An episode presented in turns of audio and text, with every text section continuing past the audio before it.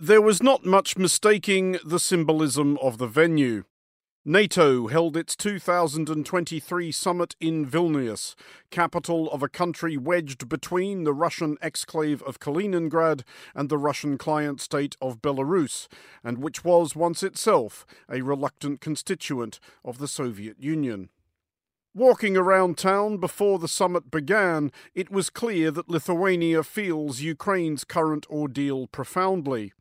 The three Baltic states, requiring no instruction in the dangers of Russia's imperial delusions, have been Ukraine's most hawkish supporters. In Vilnius, Ukraine's blue and yellow flag flew from balconies, windows, buses, cars, and domestic pets. 30 plus years since the Soviet Union collapsed, and nearly 20 since the Baltic states joined NATO, it is still a pretty big deal when Air Force One touches down. But everybody understood who the headliner of this summit was. President Volodymyr Zelensky of Ukraine spoke to a hefty crowd in downtown Vilnius before taking centre stage at the summit, overshadowing even such a colossal development as the accession of long neutral Sweden. This special episode was recorded at the Vilnius summit. Is Ukraine's path to membership now clear enough? What does go on behind the scenes at one of these things? And how can a small country use a big event to advertise itself? This is the Foreign Desk. This summit is already historic before it has started because we have now in place Swedish membership. Sweden will become a full fledged member of this alliance. That's good for Sweden, it's good for Turkey, and it's good for all of NATO. We couldn't have a better host for the NATO summit than Lithuania at this incredibly consequential moment. You are a Baltic country a democracy within close proximity to Russia. You understand the realities of the current security environment in Europe better than most. It is a commitment of Canada to, yes, bolster the eastern flank of Europe, but also to make sure that we send a clear message to our friends and allies that when NATO calls, we answer. Our commitment to Ukraine will not weaken. We will stand for liberty and freedom today, tomorrow, and for as long as it takes. The outcome of the NATO summit in Vilnius is a very much needed and meaningful success for Ukraine. And I'm grateful to all leaders in NATO countries for very practical and unprecedented support, considering decades of our relations support for Ukraine. You're listening to the Foreign Desk. I'm Andrew Mueller. Our first guest is Nikolai Denkov, since last month the Prime Minister of Bulgaria. I began by asking about his recent meeting with President Zelensky in Sofia earlier this month and what was discussed. It was very interesting to see that we were discussing military issues and um, military aid and so on, but on the other hand, all the time he was changing the topic and transforming it into the human problems, human catastrophe, the humanitarian aspect of this war, and this is something that really the people appreciate and understand that okay, that the war has its human cost. I mean, the visit, as you know, attracted an amount of global attention because he gave your president quite a going over on live television. There is disagreement, I think, between you and President Radev, who has been very unkeen on large scale assistance to Ukraine. How difficult a relationship is that to manage?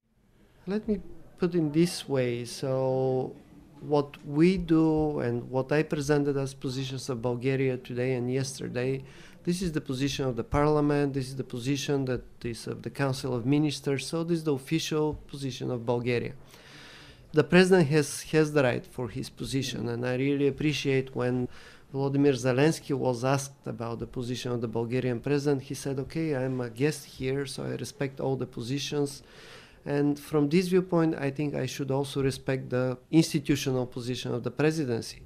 But Bulgaria is a parliamentary republic, so the official position of the country is what we presented today and yesterday. But is there still a significant pro Russian constituency, either among Bulgaria's people or perhaps as a consequence among Bulgaria's politicians? There is a lot of history coming back many, even centuries ago, if you like.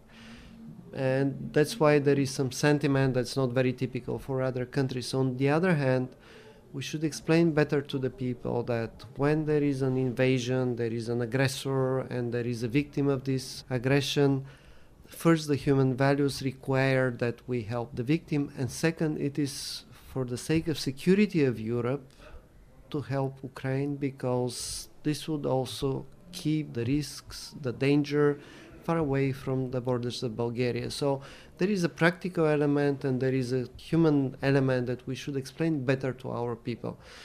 I could say that there is a lot of propaganda in our media, and that's why sometimes it's quite obscure to see what are the, the real values that are followed by Europe and by the other countries here in the summit.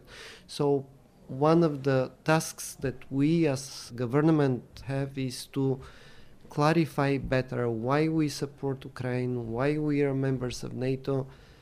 It might sound a bit weak position that we have at that moment, but I think there are reasons for this, and we should just work harder to explain to the people why we have this position at the political level.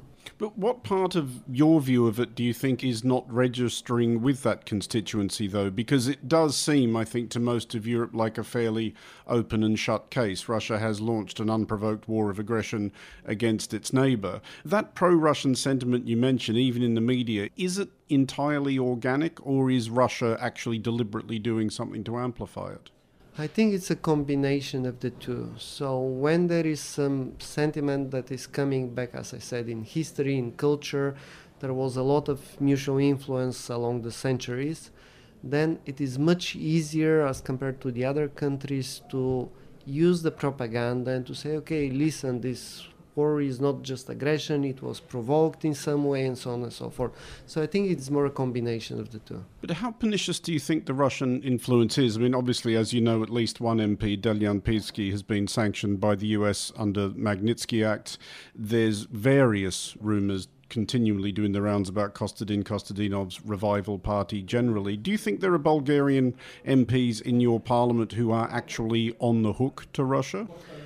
There are two parties that I could say quite freely and quite openly explain that they're pro-Russian, and they're a minority in the parliament, but they're vocal. One of them is a very old party, more than 100 years of existence, so that's why they are heard by the population.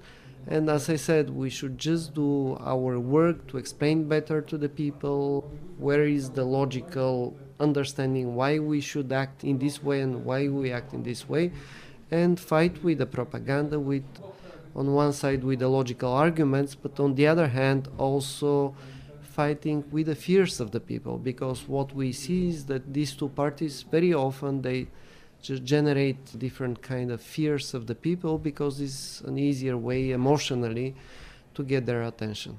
What have you made of what has been offered to Ukraine at this summit. President Zelensky's views seem to have shifted somewhat over the last couple of days. He did arrive all guns blazing, calling the communique absurd, and today he seems to be suggesting that he understands that this is probably the best he can do in the circumstances. Do you think Ukraine should have been offered a more definite timeline? No, I think it is impossible to give a timeline under these circumstances because we don't know what will happen with the war, when it will end, how it will end. So, from this viewpoint, for me, the decision of the NATO Council and what is written in the communique is quite logical. This is what is possible today. So, that's why I think the reaction of Volodymyr Zelensky was more emotional, but when he understood what, what are the real reasons and also what is the status of this NATO Ukraine Council, then he understood what is the meaning of these decisions. So I think he understood at the end. Do you think there's an amount of nervousness among Western European nations about the idea of what Ukraine's arrival in NATO and potentially the EU will mean? Because that will mean an enormous shift of the balance of power east, you will have certainly just between Ukraine and Poland two mighty, heavily armed, extremely large countries who are going to want a much bigger say than they're presently having. And Ukraine, in particular, will think quite rightly, we just fought a war for you people. I think that there was a very good discussion that there are different types of risks Obviously, Russia now is creating a significant risk from the east, so it is quite normal to have defense forces that are sufficiently powerful on this flank. On the other hand, there are discussions about other risks that come from different other regions. Let's say, for example, there was a discussion that we should pay more attention of what is happening in Africa and that we should work harder to cooperate with African countries. So I think there was a very balanced discussion that we should evaluate the risk properly and then we should act according to the level of the risk that we see. I don't see any tension from this viewpoint. I just want to come back finally to that point you made earlier about how your government, and I think you could probably extend the argument to other governments, need to do a better job of explaining what is in play here and explaining the stakes. How do you overcome the obvious inbuilt resistance to this? Because you, you get the people who are mired in the other way of thinking, basically replying, well, that's what you would say. My impression is that people like me, we try to be very logical and to use logical arguments, and this is not necessarily the best approach in this case. We should combine these logical arguments with a level of emotion that will touch the souls of these people so they'll understand the logical arguments and the emotions that are related to these logical arguments. So it's more difficult way to present your logical arguments, but we have to do it. Otherwise, they don't hear us. Is that an adjustment you can decide to make, though? I mean, I know you have a background in science and therefore in logic and reason. It's not necessarily the easiest change of gears, is it? Yes, but that's why we have to work also with other people to combine the scientific approach with the people that understand better the psychology, if you like, of the people, the PR specialists. We still need these logical arguments, but we need to present them in a way in which they will be heard much better than until now. That was the Prime Minister of Bulgaria, Nikolai Denkov. You're listening to the Foreign Desk. This is the Foreign Desk on Monocle Radio, and for a look at what actually goes on at a NATO summit behind the scenes, I spoke to Dr. Benedetta Berti Alberti, Head of Policy Planning at the Office of the NATO Secretary General. I began by asking what her first day at a NATO summit is like. Well, in terms of a NATO summit, it really depends a lot what your function is. I would say the busiest people at NATO at a NATO summit, if everything goes well, are actually those that are doing the logistics, the organization, the protocol, making sure that all the leaders are in the room at the right time, that the seating order is correct, that the coffee is warm. Because the way NATO works is that a lot of the decisions are negotiated and agreed in the weeks and months preceding to the summit. So it's actually quite rare in a NATO summit that you have an open decision that gets brought all the way to the leaders. In other words, if everything goes well, and most of the times it does, once the leaders meet, they are endorsing, approving the decisions that have been negotiated priorly. So everybody works more in policy. By the time the NATO summit starts, their work should normally be pretty much over. There's always last minute negotiations, but I also would say the decisions that are being negotiated in the weeks and months prior to the summit and they're endorsed and discussed by the leaders. Mm. This is really important because at the end of the day, you need to have the highest political buy in for what we're doing.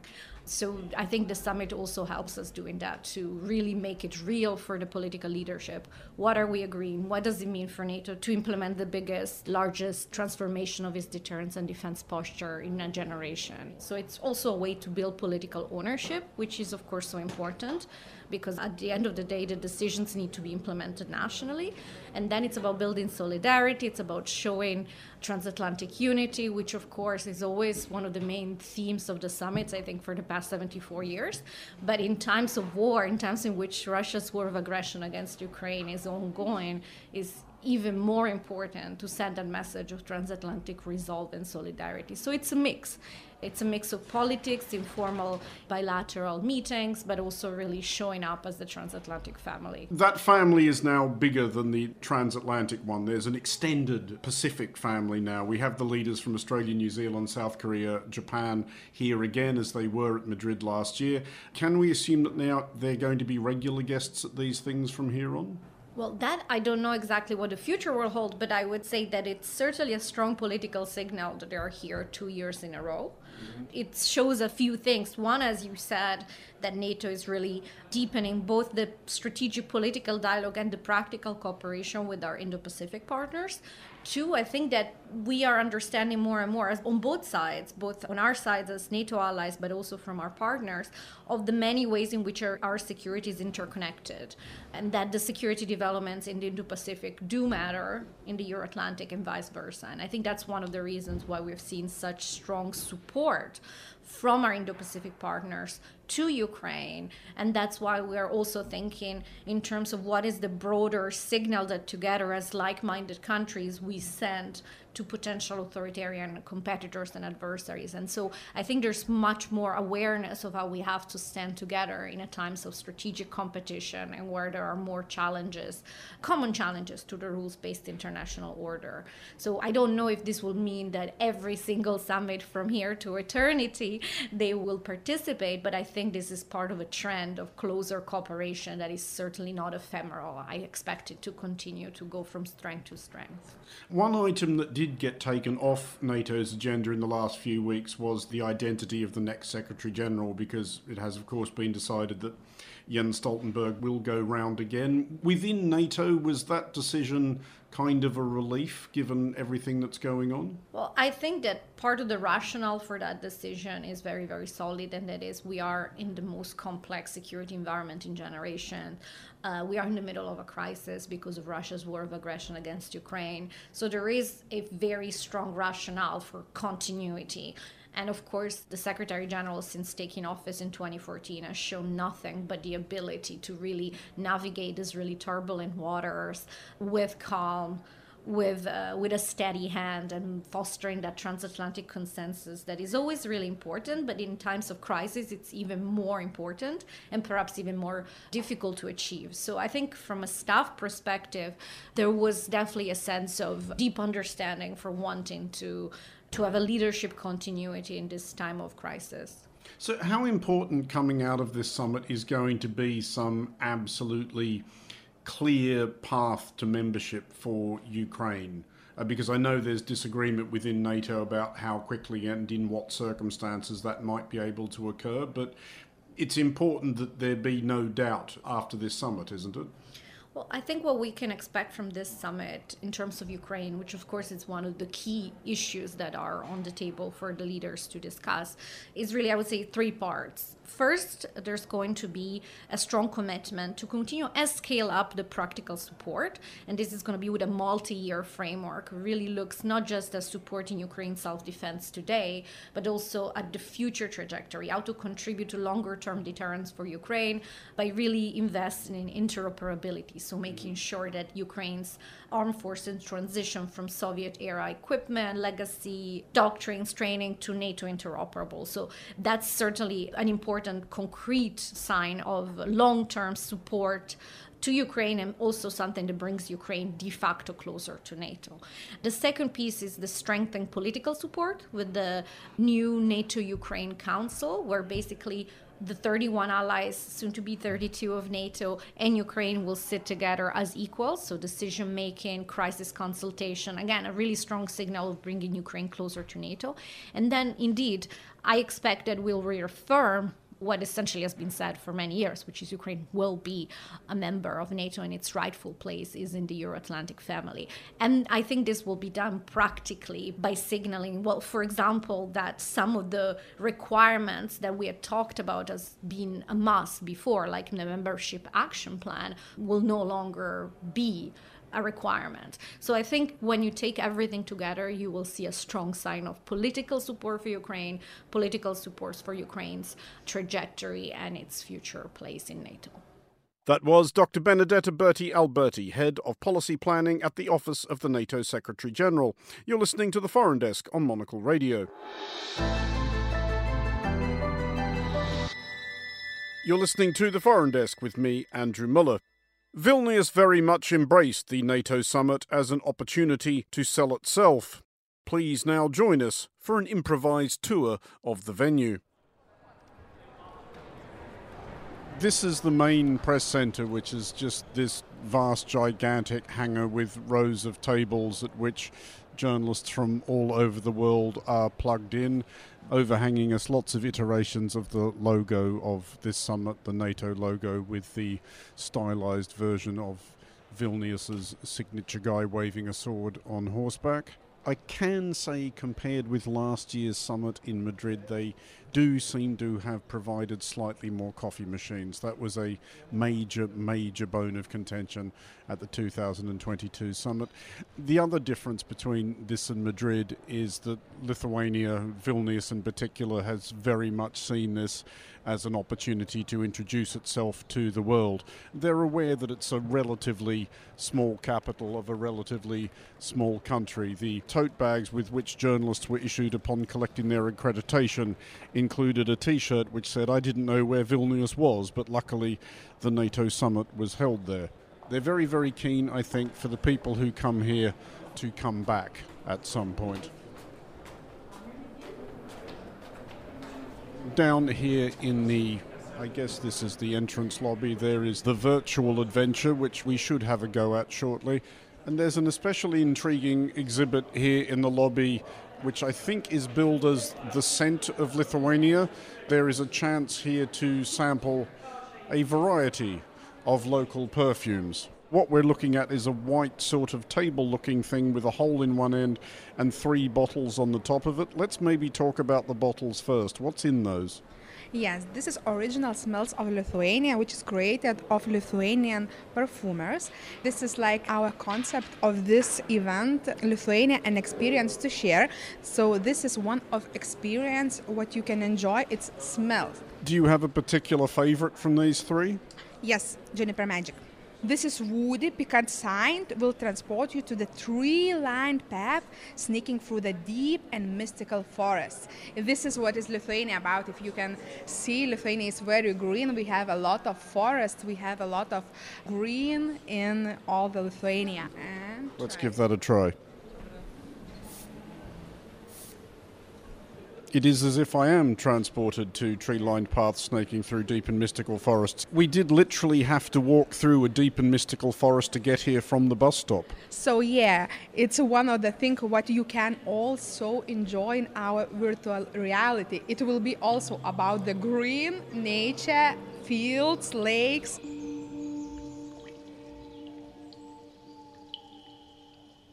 My name is Linas Jurkštas, and you just experienced a virtual reality artistic rendering of Lithuania. It's an experience for about 10 minutes to see the fantastical view of Lithuania. There is a part of the sequence where you're in kind of a, a balloon ride, I guess, over Vilnius's beautiful old town, which is, I guess, to be expected and is something Lithuania should boast about. But it was striking that you placed a lot of importance on the forest because we have loads of forests and Lithuanians like to go to forests and camping. Like the first time I left when I was a student uh, Lithuania, it was really hard to find a place to camp. For example, I got a fine in Balkans, which should be the wildest part of Europe. I got a fine for putting a tent somewhere in the wilderness. So yeah, it's it's a Lithuanian thing. And one more thing about the balloons that Vilnius is one of the few capitals in Europe where you can fly over the capital with air balloon. I've got to say, given my head for heights, a virtual balloon is the closest I'm ever, ever going to get. Seriously, there is not enough money. So far, at least, what kind of responses to this exhibit have you had from visitors to the summit? Positive. Quite positive. I'm really happy, especially the outsiders from the southern part of Europe are really expressive. The northerners are a bit more conservative, but we hear really good squeaks and squeals from people. This is outside the convention centre. There's a, a large demountable tent which boasts such things as a media catering area and a media huddle area, though frankly I'm not sure I like any of my colleagues that much. There's flower beds planted alongside one side of the building, and it's very much in keeping with the attention to detail that Vilnius has put into hosting this summit that the first two rows of flowers, when you look at them entire uh, blue on top of yellow, the colours of the Ukrainian flag. They really haven't missed an opportunity to make that point. I think we can cautiously draw some comparisons between the way Vilnius has approached this versus the way Madrid approached this last year. And I mean absolutely no shade on Madrid, which is a fine city, but I think Madrid is a city which is quite used to having attention paid to it. And the attitude from Madrid last year, organisers, the catering, the security, everything, there was very much an undertow of, oh, for God's sake, if you must, but get it over with. Whereas Vilnius really does seem to be making an effort. The security is a lot more low key than it was in Madrid. It's certainly a great deal friendlier. But I think a lot of that is to do with the fact that the reasons for this summit feel a lot more immediate and proximate and real to Lithuania than maybe they do to Spain, which is a lot further away from Russia. Lithuania, I think, is a country very conscious that what is happening to Ukraine in an easily imaginable parallel universe could have, or perhaps still could, one day happen to it. And it's very, very invested on the signal being sent by this summit being held in Vilnius.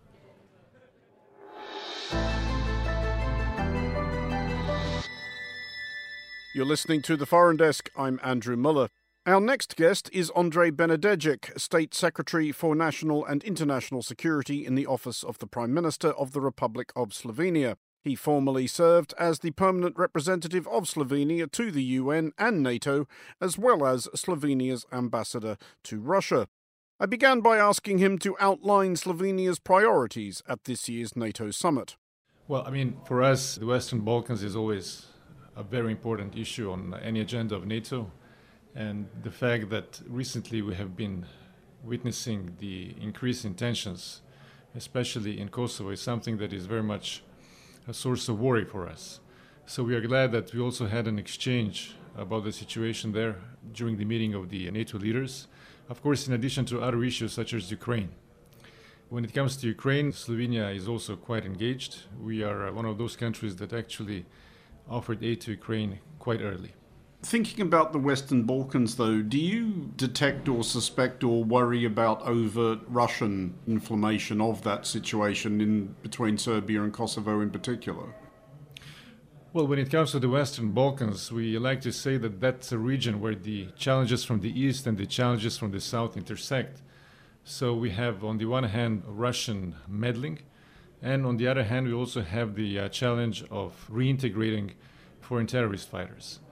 So, in that sense, the Western Balkans remain an issue, a challenge, and it is important that members of the alliance keep that in mind.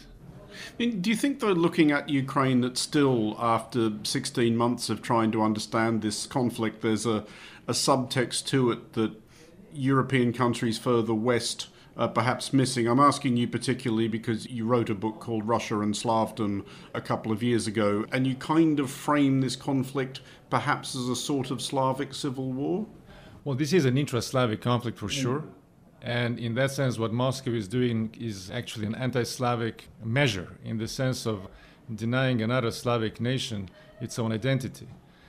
And the fact that Moscow is now dealing with the rise of Russian nationalism, also among, for example, the Wagnerites, is something that Moscow has produced for itself. Moscow has been trying for years to differentiate between Russia and the rest of the Slavic world by saying that Russia is a civilization, that Russia is a country which has basically been able to go beyond its own ethnicity.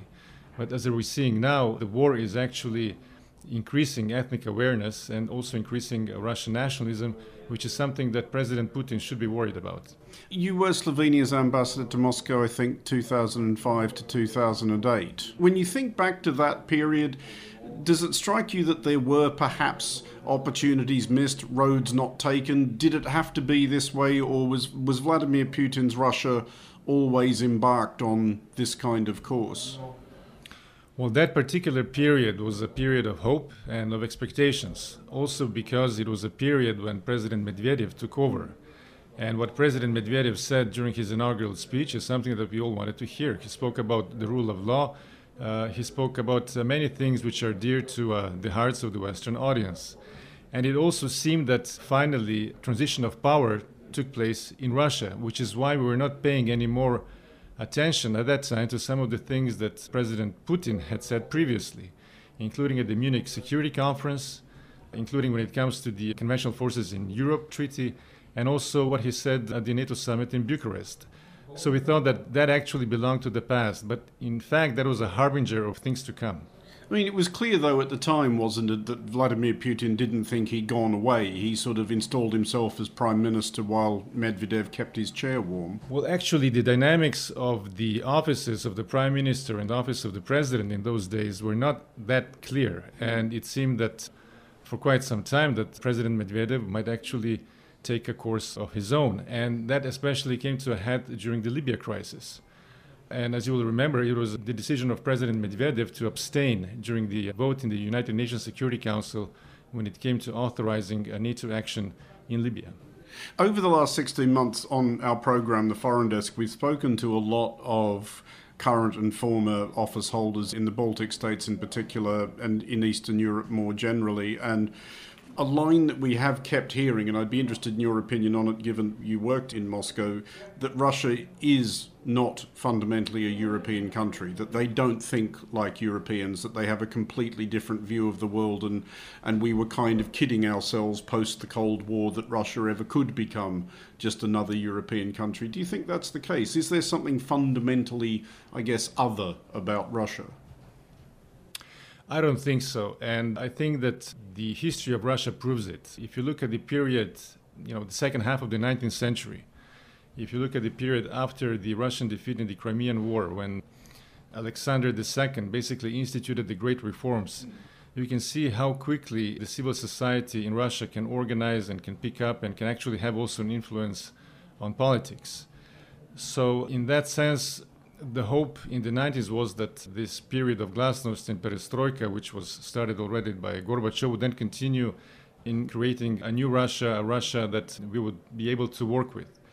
And in fact, President Putin, during his first mandate, did actually act like a sensible person. And I still remember the first meeting between President uh, Putin and President Bush in Slovenia in those days, we were speaking about the spirit of Brdo. As you know, President Bush famously looked into the eyes of President Putin in Slovenia and, and found a sense of his soul.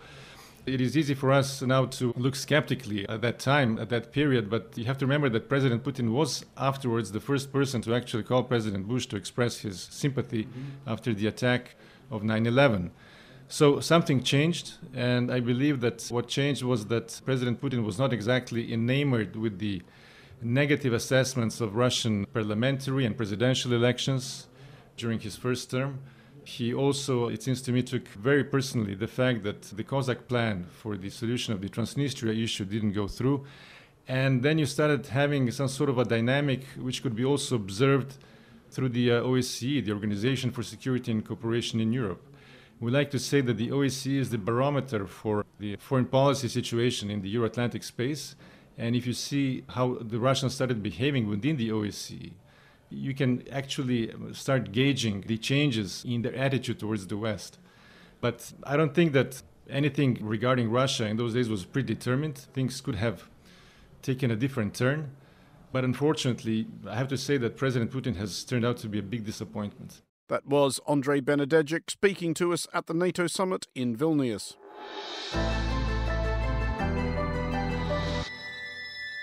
This is the Foreign Desk, and our final guest is Daria Kaleniuk, Executive Director of the Anti Corruption Action Center in Ukraine. I began by asking her whether there was much frustration in Ukraine about the somewhat woolly language in the NATO summit communique regarding Ukraine's aspirations to join the alliance. A lot of frustration. We know that Russia is admitted to be the largest threat to NATO. Russia is publicly saying that it is fighting NATO but it's Ukrainian soldiers who are dying. And these are Ukrainian civilians uh, who are terrorized every day with air raids from Russia. So we expect more leadership, more commitment, more resilience, and more bravery from NATO, and particularly from their very important NATO countries like mm-hmm. the US. Well, yeah, the most important NATO country, the US, and, and, you will have heard what President Biden said as he prepared to leave for the summit. I don't think, he said, there is unanimity in NATO about whether or not to bring Ukraine into the NATO family now, at this moment in the middle of a war. I can take a wild guess as to how that went over with Ukrainians, but what did you think? Well, we all understand that behind this wording of unanimity, the excuse is hiding, and the excuse for President Biden and for the United States. Because until the very end, we heard that even countries like Turkey or France, which were usually very skeptical about inviting Ukraine to NATO or new members to NATO, they were fine with the language, clear message of the NATO summit inviting Ukraine to NATO. And it was Biden and the US presidency which was hesitating and we are wondering what are the real reasons for that. Is it the fear of Ukraine winning? Is it the fear of Russia escalating? Is it a fear of Russia collapsing? Or is it the hope that through some back channel communications and negotiations with Kremlin, a certain level of deal, of peace deal, can be achieved? If it is the latter, and we are worried that it could have been the latter, mm it's very dangerous situation, not only for Ukraine, but for the entire NATO. We've already witnessed so called peace deal negotiations with Russians during 2015, 2016. It was Minsk and Minsk II negotiations, where Ukraine was not allowed even to ask for weapons. And Ukraine was forced to do these negotiations with Kremlin puppets who were called themselves as the leaders of Donetsk and Lugansk republics. And what did it lead us to? It led Ukraine actually living inside the genocidal war.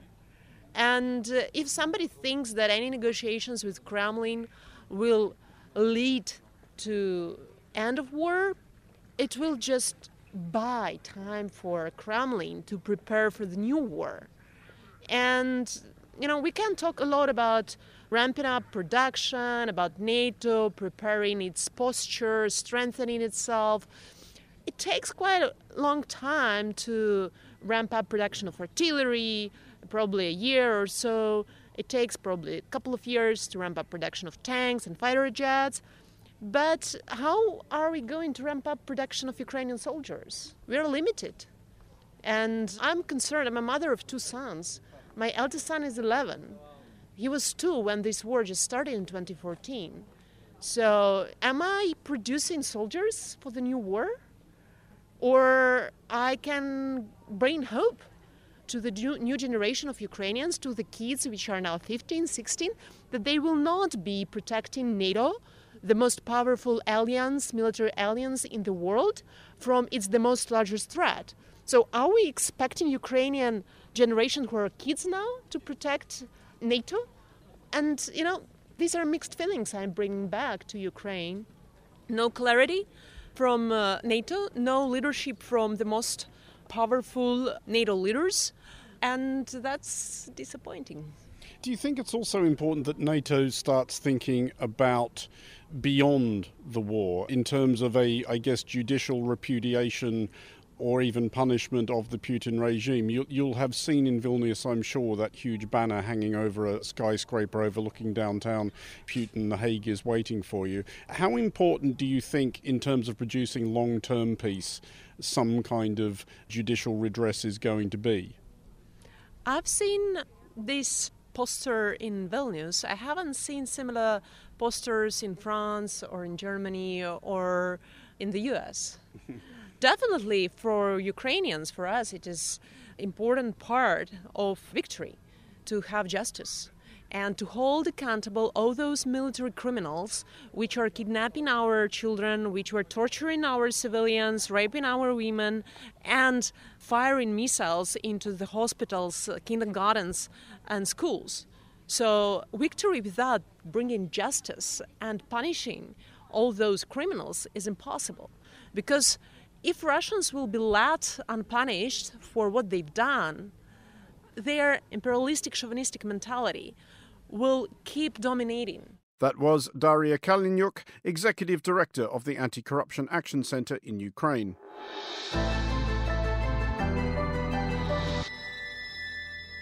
That's it for this episode of The Foreign Desk. We'll be back next week and look out for The Foreign Desk Explainer, available every Wednesday. The Foreign Desk was produced by Emma Searle and Christy O'Grady. Christy also produces The Foreign Desk Explainer. To contact the Foreign Desk team, you can email emma at es at monocle.com. And don't forget to subscribe to Monocle Magazine and our free daily email bulletins by heading to our website at monocle.com. From me, Andrew Mueller, thank you very much for listening. Until next time, goodbye.